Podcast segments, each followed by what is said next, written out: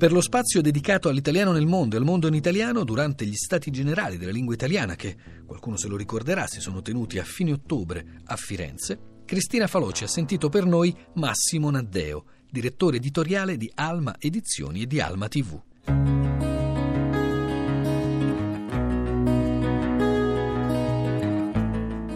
Alma TV nasce da Alma Edizioni, che è una casa editrice specializzata nella produzione di materiali per l'apprendimento dell'italiano. Quest'anno Alma Edizioni compie 20 anni e abbiamo pensato che un buon modo per celebrarli fosse eh, far nascere questa TV che risponde comunque a una richiesta altissima che c'è nel mondo di Italia, di lingua italiana e di italianità.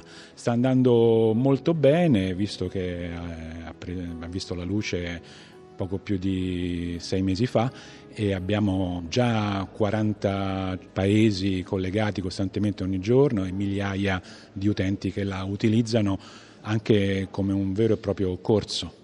Ci sono materiali didattici per svolgere le lezioni, ma anche eh, materiali che sono adatti a persone che non vogliono seguire un percorso scolastico tradizionale, ma semplicemente rinfrescare la loro conoscenza della lingua con un video, un film, un fumetto animato una rubrica sulla grammatica, sul lessico.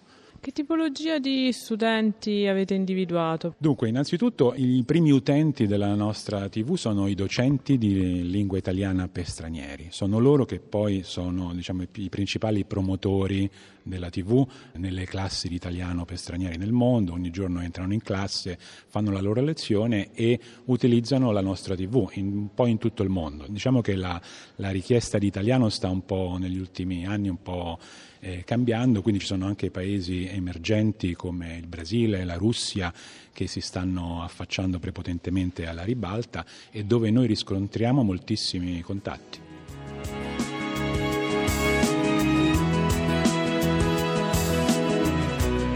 L'imperfetto indicativo italiano è difficile, è difficilissimo. Se per spiegare il congiuntivo può bastare mezz'ora, per spiegare l'imperfetto non basta una vita. Provo a spiegarlo. Si usa dopo, termine difficilissimo, gli introduttori di evento non accaduto.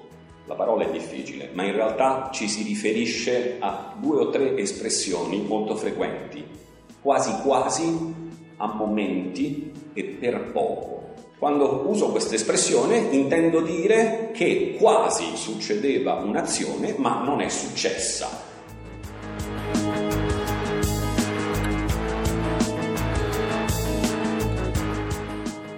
Massimo Naddeo, noi ogni tanto condividiamo sul nostro gruppo Facebook La Lingua Batte Radio 3 i vostri materiali, i vostri video e c'è molto l'elemento di gioco, è una vocazione che avete sempre avuto anche come casa editrice o è il mezzo che vi sfida a questo?